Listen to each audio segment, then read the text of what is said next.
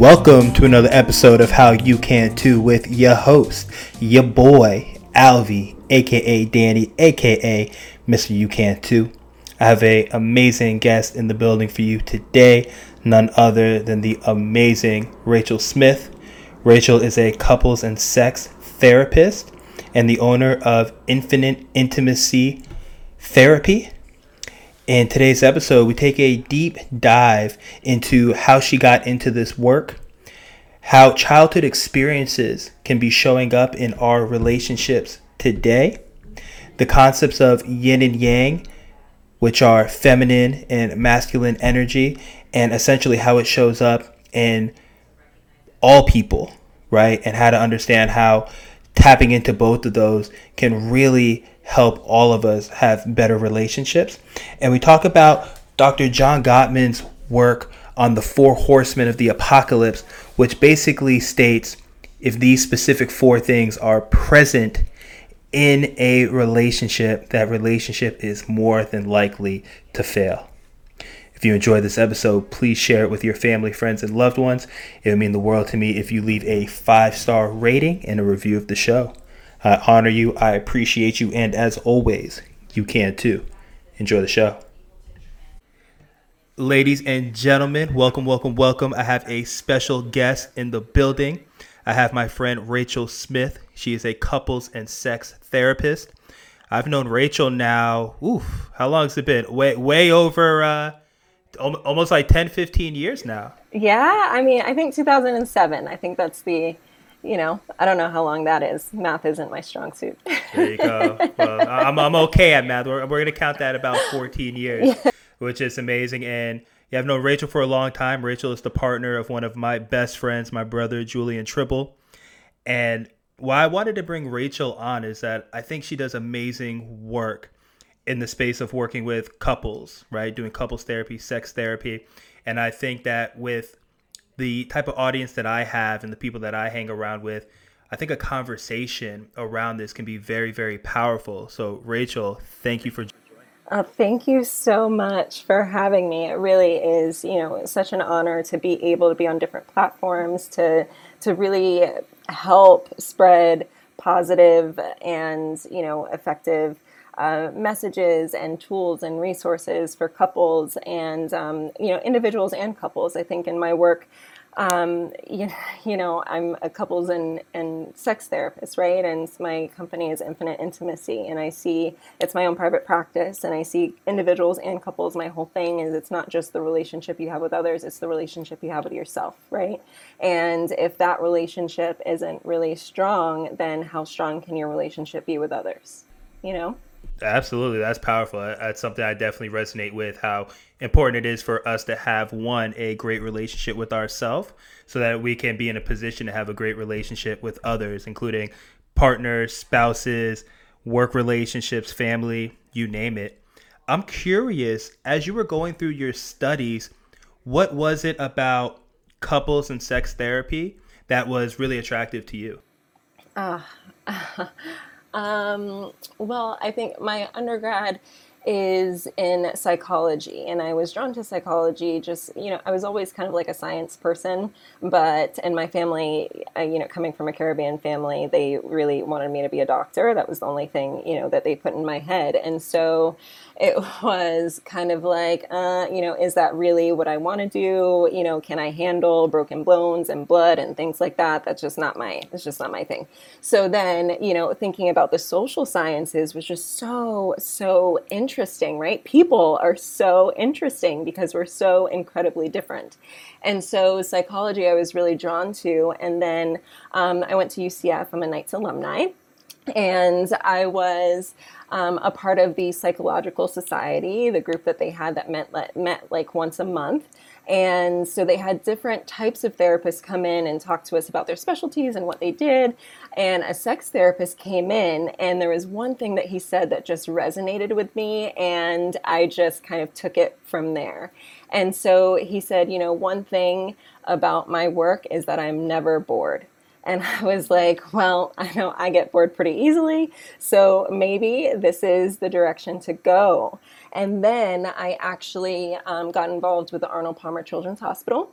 they have a clinic um, for sexually abused children. And so I started volunteering there, and that was really the, the game changer for me. You know, it was really seeing these beautiful children who, you know, given the space to to heal and to process and to grow you know how resilient these little people were. And it just showed me how important it is to be able to have a space to find your voice to to be in a space where you can feel you know uh, supported and protected and empowered. And so that was kind of um, the beginning of my of my journey. That's amazing. It's powerful. And i love what you said there about your experience with these young beautiful children when you were there to support them and they had the space, it really allowed them to heal, to process, to grow, to be able to find their voice, feel safe, and ultimately be empowered to live their life. And what's so interesting about that is, in my experience, both within myself and also working with clients, and also just things I see around me, is how many adults haven't had the opportunity yet to heal and to process and to grow. So I would be uh, I would love to hear what are some of the maybe similarities and differences that you've seen both in children going through that process of healing and growing versus what do you see in your adult clients that you work with now in terms of how their healing, processing, and growth looks? Uh, well, they're kind of parallels. They're very much mirrors of each other. And so it's the experiences that we have in our childhood that become pretty much imprinted in our minds as to you know how we think things should be or how things are supposed to go right it's our families of origin it's our culture it's our you know all of these you know good positive or what we would you know label as positive or negative experiences that really define our perspective going into adulthood right? And so you know children aren't able to really articulate and to express what it is that they are experiencing in a you know from an adult mind like in a real comprehensive way right? Because their minds aren't fully developed. So you know in in that space working with children and i also worked with children post grad after i completed uh, my master's in marriage and family therapy. I actually worked with um, uh, the chrysalis center which uh, worked with you know um, kind of like underprivileged, what they called at risk youth, right, across Broward County and um, into Palm Beach County. And so with them, you have to speak their language, and their language is play, right? And so it's, you know, through drawing, through playing games, um, those types of things where you're able to kind of gain some insight into what's going on in their world because children really don't have a filter unless they're taught to have a filter right? right? so they so they just kind of say things and express things especially when they're in their own element in this element of of play right? Where you can kind of pick up on some of the things that are that might be going on. But then when you think about adults if adults haven't really learned how to not only articulate and express their feelings, if they haven't even learned how to identify when they're having um, an emotional experience or something is going on within them, then we see a lot, a lot of those problems emerge within relationships, you know, especially the differences between gender. And, um, you know, I actually just recorded a reel with this. Um, with this analogy because I felt like it was so important for me to to share with others because I, I almost all of my couples I, I use this analogy and they find it so helpful. So I actually just uh, recorded this reel and I'm about to put it out probably next week. But um, it's really okay. Let's think about you have two little kids, right? You have a little boy and a little girl, and you're teaching them how to ride a bike. And now it's time to take off the training wheels, right? So you have your little girl's going to go first, right? So you have your little girl, you push her off, she starts to ride, she starts to ride, and then she falls over, scrapes her knee, and starts to cry. How do we respond to that little girl typically? Yeah, I mean, a lot of times it's coddling, telling mm-hmm. her it's mm-hmm. going to be okay, mm-hmm. um, showing that compassion, the mm-hmm. empathy, things like mm-hmm. that. Exactly. We run to them when they are hurt or in trouble or in pain, right? We prompt them to tell us what's going on with them. Tell me what's what's happening. Where does it hurt? Tell me show me you know let me let me know let me in to your world and what's happening for you so that i can help you and potentially help to fix it to make it better right? So these little girls learn how to express when something is wrong right? And sure. And then if we take you know the little boy same situation. We push him off. He's riding, he's riding. He falls over and scrapes his knee, starts to cry. How do we respond to that little boy? Yeah, you just tell him to get up, stop crying, you're okay. Yep. All, all those types of narratives. all of those things, right? So, what does that little boy learn?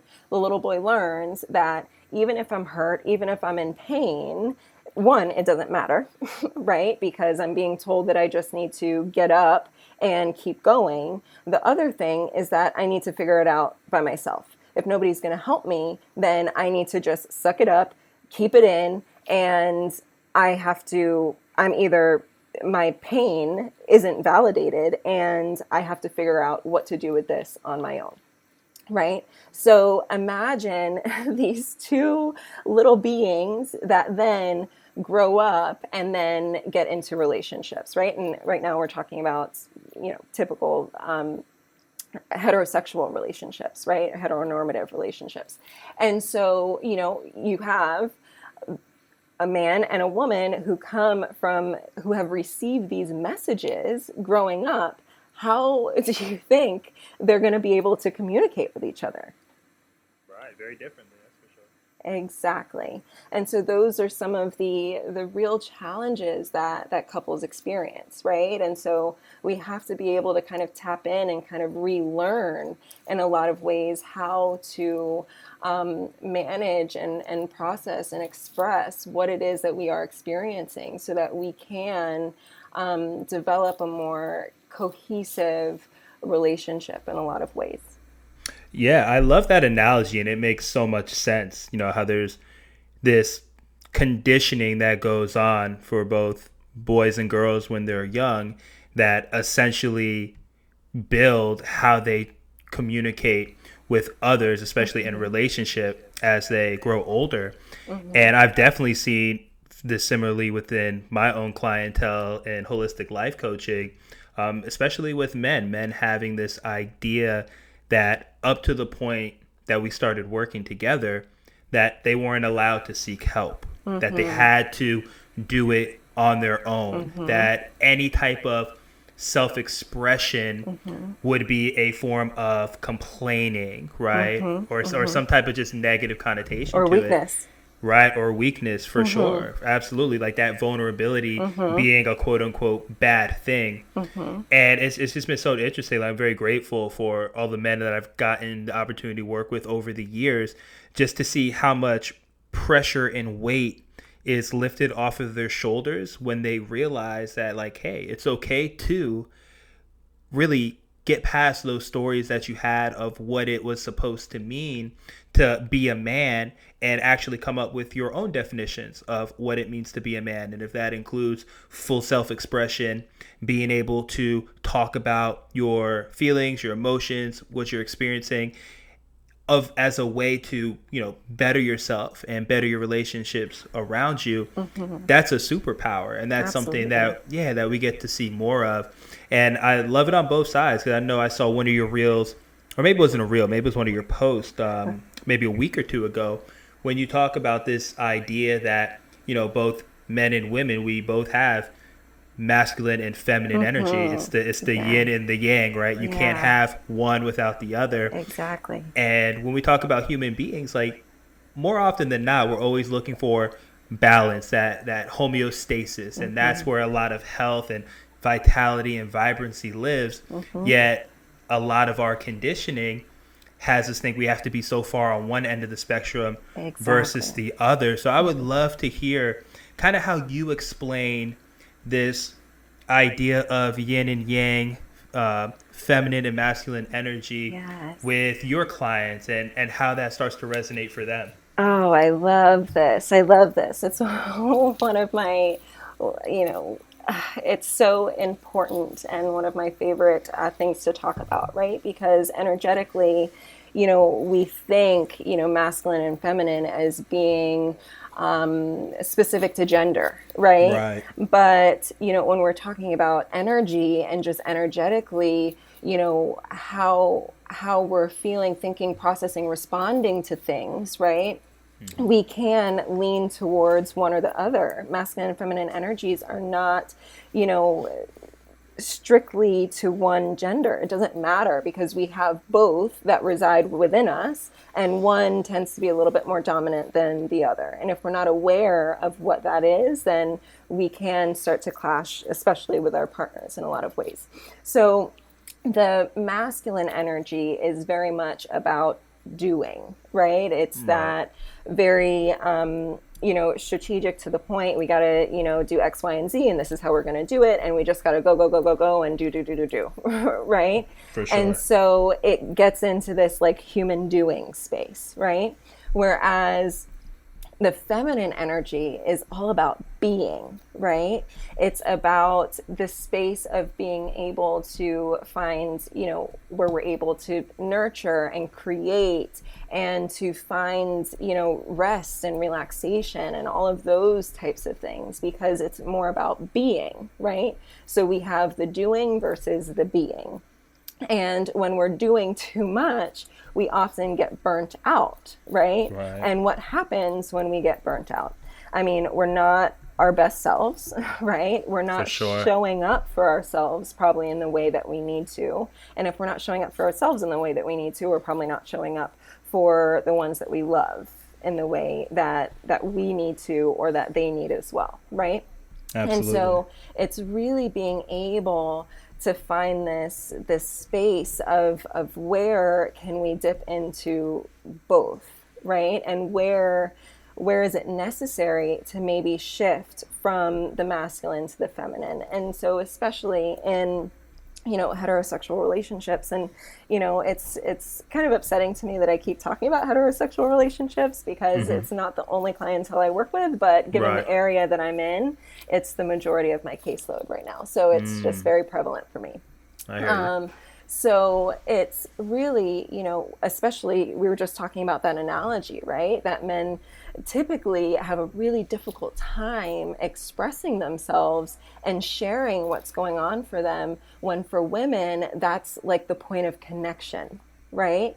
And Right. so it's it's really helping especially men learn how to maybe step into that more nurturing side and i don't mean stepping into a parent role i mean allowing for space for their partner to to feel and express whatever it is that they're going to without the need to fix it right Yeah, for sure. Right. because I think again the way that that we're conditioned, right? Men often feel like their role is to provide and to fix and to do all of those things when women often just want to feel supported and heard and seen, right?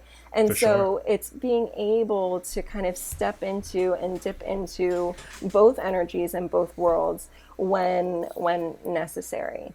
And when it comes to sex, right? It's like we think of sex as an act. It's we think about we think about it in terms of doing, but often in order to access that part of ourselves, we have to find a way to just be. Right? Right. So it's like really finding this um I hate the word balance because I feel like we equate that to, to equal, right? But this harmony, this dance um, Right. between between both spaces. Absolutely. Did that answer your question? I'm so sorry. No, for sure. No, that definitely answers the question. I mean, because the biggest thing for me is like, you know, how do people find this balance or this flow between the yin and the yang? And what you said made a lot of sense because I've seen it in my own relationship and just in other people's stories of how, you know, many a times in a relationship, um, and I'll just speak for myself, it's like early on being the the man and having my partner say certain things to me, like the first thing I want to do is like fix it, or it's like, oh, that that's an easy solution. Like you could just do this. But to your point, it's not about that. It's about opening up that space where Alejandra feels safe to literally talk about what's going on in her life and, and being able to speak it out and, and talk it through without me necessarily having to come up with an answer because that's not what she's asking for. Yeah, or to interject, right? Because a lot of times and what happens too, I think in relationships, and so sorry to cut you off, but it's it's you know, especially when men get into this fix it mode, right? And they just jump to the solution, then it's kind of like what your partner is experiencing isn't being validated, right? So then the partner starts feeling alone and like, you know, I, I can't even express myself. He doesn't hear me, you know, he's not listening. And that creates a whole nother bag of worms.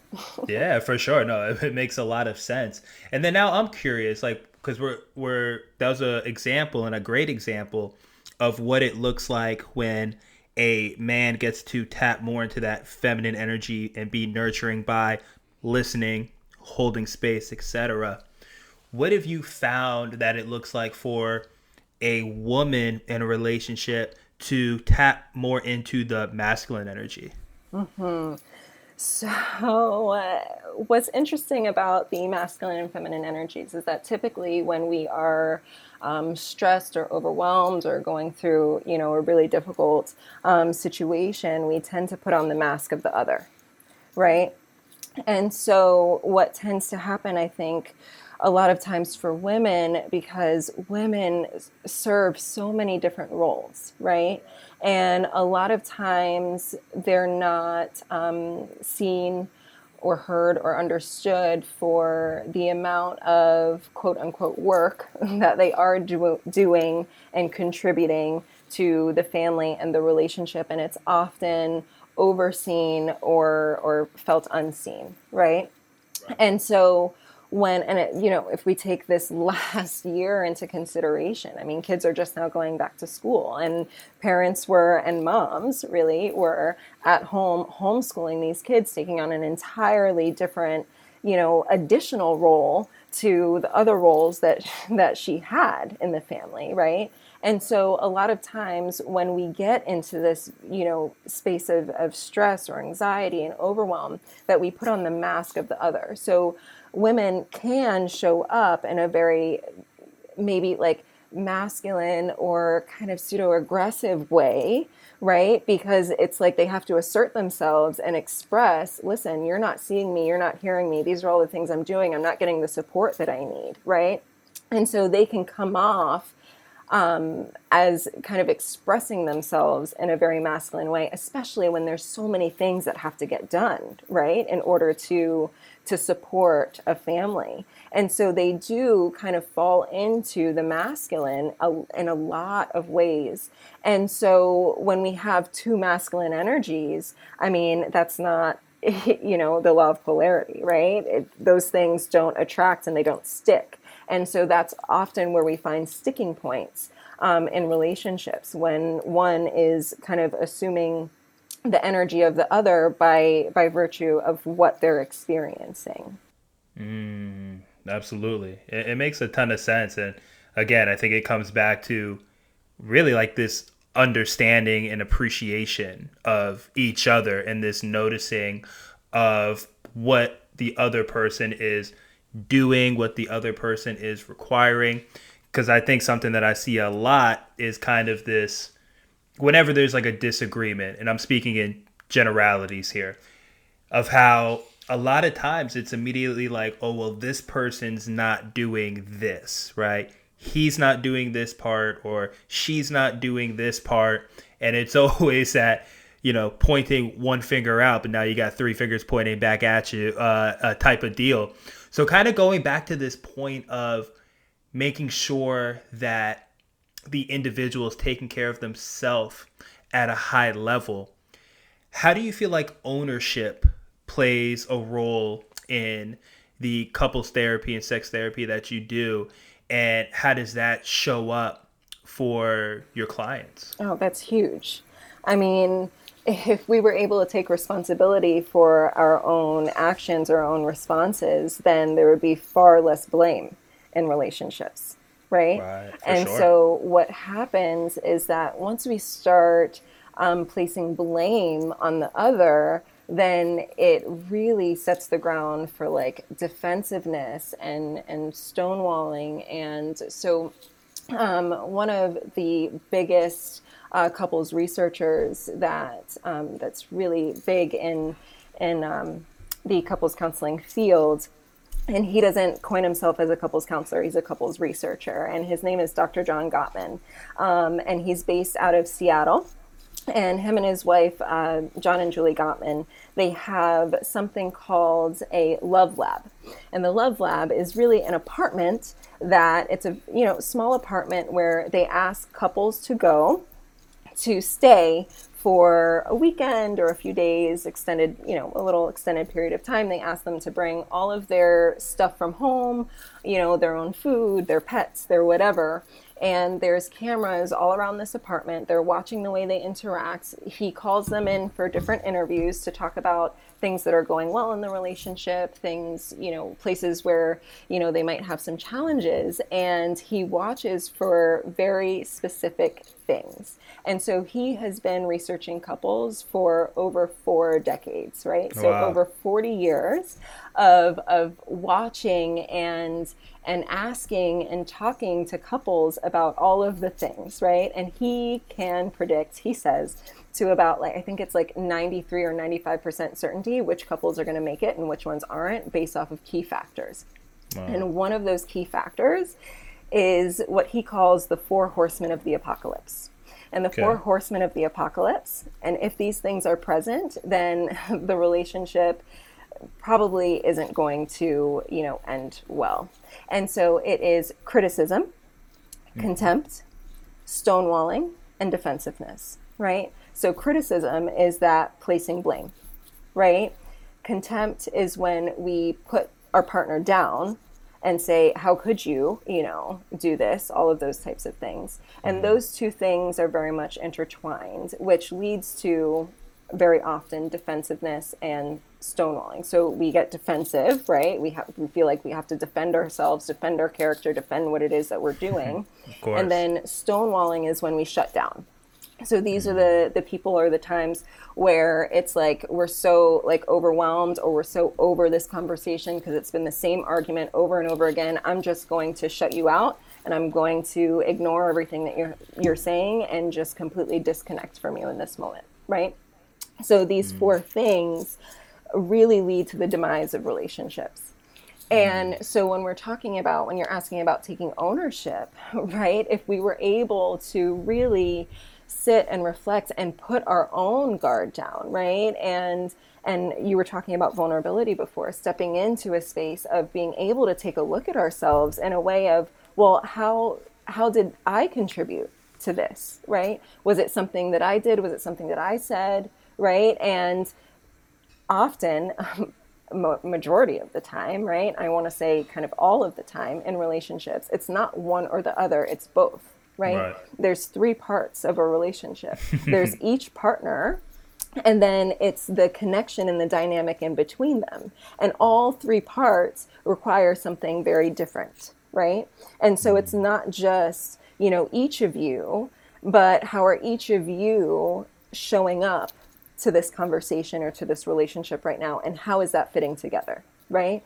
And so if we're able to really take a step back and kind of you know zoom out a little bit and look at things from from a broader, broader perspective of saying okay you know maybe i said that and i maybe i really wasn't supposed to say that or maybe that wasn't the best thing to say right maybe i could have said that a little bit differently or you know she has told me that you know she would appreciate me to do X, Y, and Z, and you know I really haven't been taking the initiative on that, right? Mm-hmm. And that's not to discount whatever the partner is doing, right? But we have to be able to self-reflect on what it is that that we may or may not be doing that's contributing to uh, potential problems within the relationship. So taking ownership, taking responsibility is so important because that moment that we point the finger, as you were saying, the moment that we even use the word you and say yeah. you do this you never you always right first of all mm-hmm. speaking in absolutes is is an absolute problem right Fact. and once we as soon as that one word is used more often than not partners get defensive right so as soon as we say you it's like we're already guarded. We're already like preparing ourselves for what it is. Oh, what are they going to say now? Right? And then we start getting into our head about all the things rather than actually listening to what it is that's being said.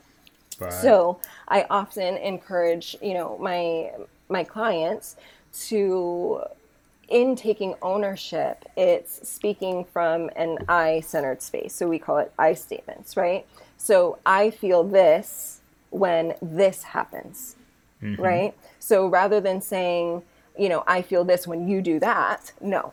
Right, that right, I mean right. that defeats the purpose, right? For so sure. I I'm feeling this way or I'm ex- or this is what I'm experiencing when X Y or Z happens. So that way you're bringing attention to the dynamic, the interaction or whatever is occurring in that moment versus blaming the partner and putting the partner down. Yeah, for sure. I love that. I mean, that that goes hand in hand with nonviolent communication, right? Being mm-hmm. able to take it and talk about what the triggering event was and how I, as an individual, felt during this event, right? So it's the event that I'm speaking on, mm-hmm. not the person mm-hmm. um, that was included in the event. Exactly. Yep. Mm-hmm. Yeah. No, that makes a lot of sense. And I can only imagine. Like, I'm curious, right? Like stuff like this. Like I, I consider myself to be uh, just a, a, constant student of trying to be my best self, mm-hmm. right? So you know. I I do the work, I read the books, listen to the podcasts, oh, you know, all the things, right, whatnot. And I still struggle with these types of things. Of course, we're human. So, of course, right? We, we are we are we are inerrant, right? We are not free from error. But but what I what I think is fascinating and what I'm curious about is how many sessions, and I'm and I'm sure it's different for everybody, mm-hmm. but it's like how many sessions does it take to create a space where both people in the relationship, um, whether heterosexual, homosexual, like can bring down their guards and like really listen. Mm-hmm. Like, is there is it very random? Is it completely different? Are there certain trends? I'm just so curious on how that looks. So it really is absolutely completely different. It really depends on the partners and what the partners are bringing and how they're showing up to not only the relationship but these sessions, right?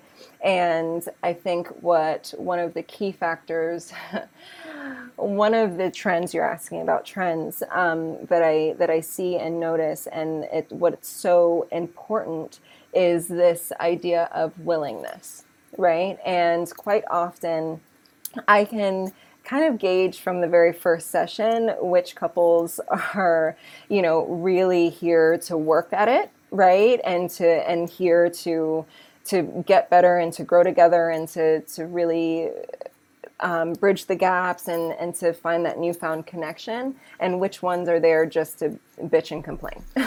You yeah, know right. i mean it's very it just kind of depends on the stance of the person and where the person is um, at, at that time right? Because so often i have to tell you that you know i have so many couples that that show up in my office either three five ten or 20 years kind of too late right? When these things have been building for so long and so many resentments have already, you know, taken hold where, you know, one or both of them already has one foot out the door or both feet out the door, you know? And so at that point, really, how much can really be done? And it's really, you know, difficult to to to view it that way but you know i can only do the best with with what i have and so when i kind of get a sense and que- or question whether or not they're really here to to you know do the work.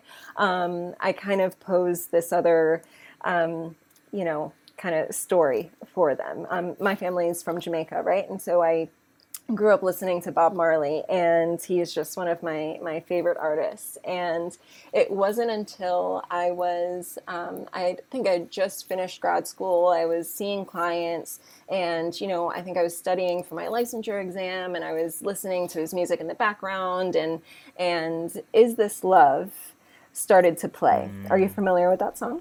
Yeah, it's beautiful, absolutely. And so he has two words, well, three really, in this song that just clicks for me and made so much sense. And I'm like, this man is just so incredibly, he's a genius, right? Mm. He says, I'm willing and able, mm. right? And the reality is, we can't have one without the other if we want change to happen right? Absolutely. Or if we want to get somewhere or go somewhere or whatever it is, right? We can have all the willingness in the world, but if we don't have the ability, nothing's really going to happen. And vice versa, right? We can have all the ability in the world, but if we don't have the willingness, then nothing's really going to happen, right? So when I get a sense of, or when I question whether or not, you know, they're really here to do the work because relationships are work, right? Right, for sure. I, I kind of give them that little story and I say to them, you know, um, you're here to learn the able, right? I'm I can't necessarily give them the willingness, right? The willingness has to come from them. It has to come from within. It has to come from, you know, yes, we can have conversations that maybe can help to develop that in some ways, but it really starts with the person, right? And so I very clearly state to them, you know, they are coming to see me to learn the able, but I can't necessarily give them the willingness. And without those two, then we're not really going to get very far. Yeah, I mean that that's a, such a powerful story, and I appreciate you sharing that because one of the things that I always say, and something that I learned really from my relationship with my mom and her death and how she died, is that you know I can't help somebody that doesn't mm-hmm. want to be helped, mm-hmm. right? Mm-hmm. And that's where to me that willingness factor comes in because very mm-hmm. similar to you, I tell my clients like, look, I can I can share with you tools like we can get to the bottom of you know the limiting beliefs, the way you're self sabotaging, mm-hmm. um, what's really important to you, what you're committed to doing, mm-hmm. and all of these things. But if the willingness is not there, there's really no way you're gonna be able to create this change, right? Exactly. So. Uh, yeah, so I, I love how you how you bring that up. And I'm curious, maybe you could share with the listeners what what are some maybe questions that you ask or something that can really stir someone's mind to really check in with themselves and see are you willing to make a change? Hmm. Well, I think those questions are very different. Um, I think depending on the person and depending on the couple. But one of the ways that I do um, help to kind of start those those wheels to turn is, you know, my clients are coming in. They're telling me about their story. They're telling me about their problems. They're telling me, you know, all of the things, right? And we can, you know, want something or feel like we need something, but yet our actions are showing otherwise, right? Right. So if if there if if there's no congruency or very minimal congruency between their their words and their actions, that's something that I have to highlight for them, right? And that often helps them to start kind of thinking, oh, you know, well, am I doing this or, you know, is this really what I want or, you know, is am I am going back to the the ownership and responsibility, right? Is it something that maybe I'm doing? And then the other part of it too is, you know, when when couples, individuals and couples come in, um, often, you know, it's kind of like that point of crisis, right? Where things are like so tough that I can't figure it out on my own, right? And so when we get to that space, it's kind of like we develop this tunnel vision. And this tunnel vision, it's like all negative. All we see is, you know, the the craziness or the the negative stuff that's going on in front of us, right? Where we can't see outside of that. So a part of my job as well is to help my clients uh, develop a broader perspective. So to help them zoom out a little bit to kind of take like a bird's eye view of the situation. Let's take a look at all of the moving parts here, right? And when we take a look from different perspectives, then it might give us different insights, right? Absolutely. And so I might ask them, okay, you know, if if you're if somebody comes in as an individual, right? And if your partner was here right now, what would they say? Right? And then we can mm. kind of take a look at you know where is the differences between what they're saying and what you're saying how is it that they are thinking or feeling this way right because something's happening that's that's creating that for them right so right. we have to take a look at that right and so it's being able to not only look at ourselves and the relationship that we have, again, going back to that relationship with ourselves and the relationship that we have with everything, right? The relationship we have with our families and our careers um, and our hobbies and our pastimes and, you know, all of those things. So taking a look at yourself where is this coming from from within me right? Where did i learn this message? Where did i learn this way of being? And is it serving me right now? Mm-hmm, you know facts. is it in line with where it is that i want to be or where it is that i want to go? And so the specific questions i mean it's very it's very different for you know for each um, for each client but it it really entails all of these different factors yeah, it makes a ton of sense. I mean, being able to create a broader perspective for somebody or to be able to step into another person's shoes and maybe try to see it from their angle, it allows a whole new level of awareness to be created. And I always say with awareness comes choice. And now that there's a new set of awareness that a person has, well, now they have the choice to make different decisions if they so choose. And ideally, those decisions would be more in alignment with what it is they're looking to create within themselves and within the relationship. Yeah, I love that. And I typically say, you know, awareness is half the battle. So awareness yeah, is right. kind of like kicking open the door, right? It's like, okay, now I see, but then we actually have to take the steps through the door, right? It's like those actionable, aligned steps right? And so that's really where the change occurs. But the choice is absolutely that that forerunner there. Hundred percent, hundred percent. And and the last thing I would love to touch on, um, because you, you you spoke about it and then brought this question in me. It's like you know you get people that they'll come to you when it's 10, 20 years too late.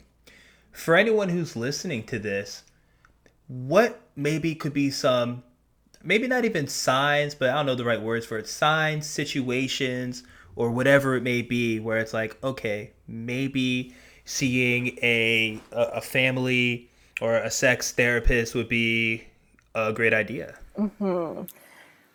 So often, you know, it's you know, I think when people talk about especially if we think about single people, right? And they're dating and then they end up, you know, breaking up with the person. And then after the fact, they're like, oh, you know, I wasn't paying attention to the signs. There were so many red flags and I chose to ignore them, right? Mm, and right. so it's really taking a moment to reflect on, you know, how is my relationship working, right?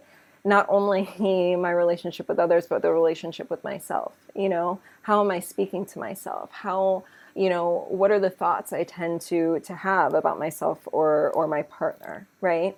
And if if that goes into a space that kind of feels uncomfortable or doesn't feel like it's it's a fit for the life that you are really wanting to be living, right? Then mm-hmm. that's a good sign of okay, maybe there's something that can shift or change, or I can use a different perspective or some tools or resources here.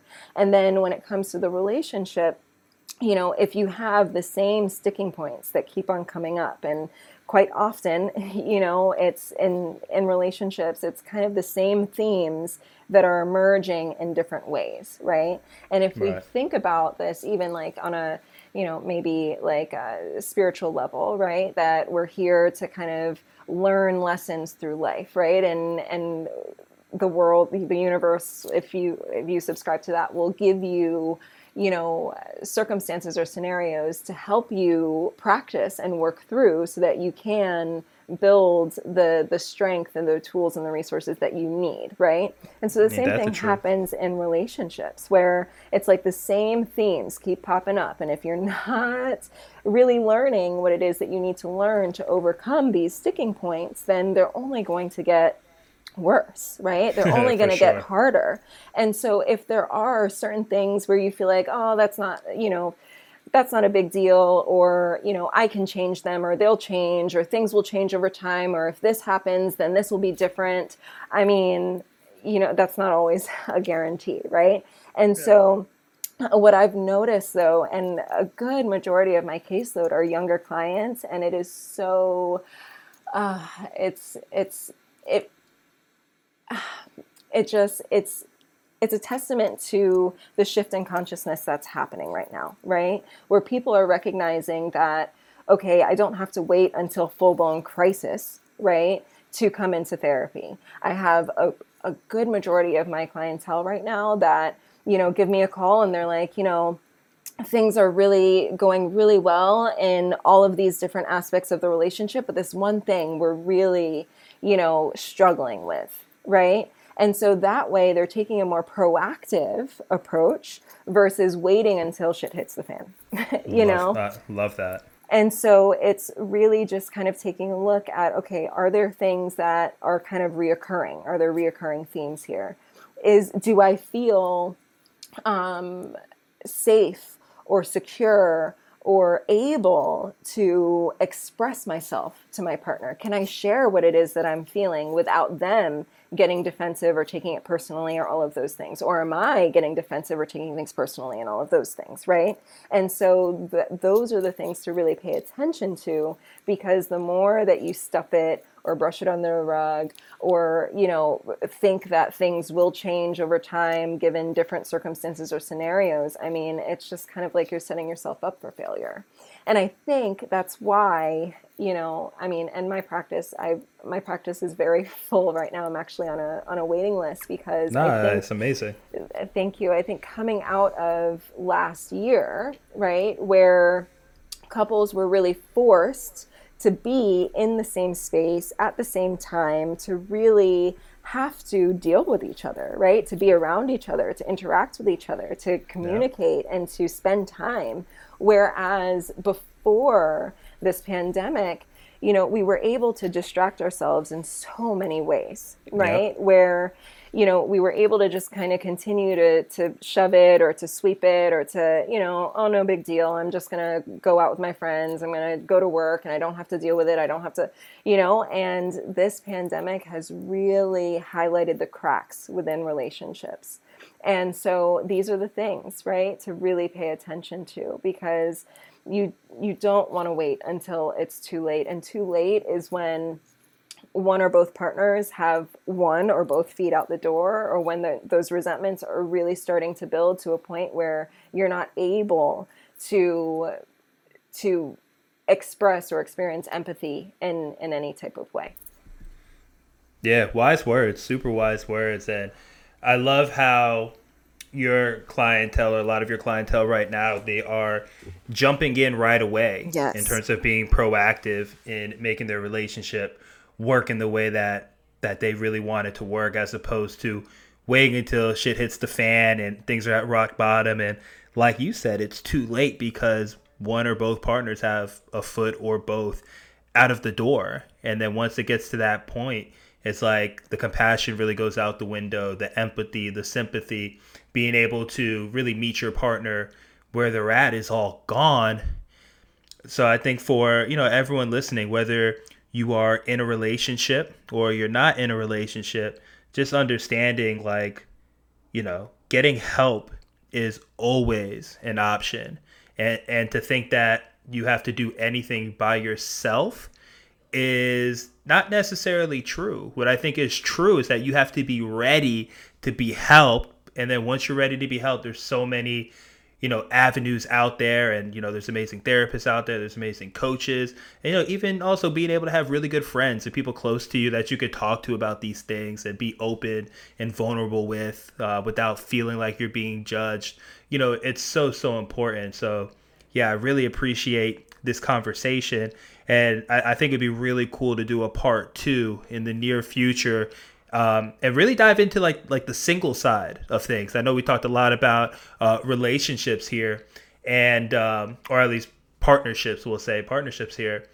And yeah, I would love to hear your perspective on you know for single people and what that looks like for them and what your experience has been with them and I think it'd be really really powerful. Yeah, absolutely. Absolutely. And it's it's you know, absolutely a pleasure to be a part of, of your platform, you know, because the more people that can hear these messages and to, you know, get the help that they need when they need it, right, is just so, so important. You know, suffering, we don't have to live a life of suffering, right? I mean, if we're not happy with ourselves or in our relationships, you know, there's, there's solutions all around. We just have to be able to to reach out and and grab them.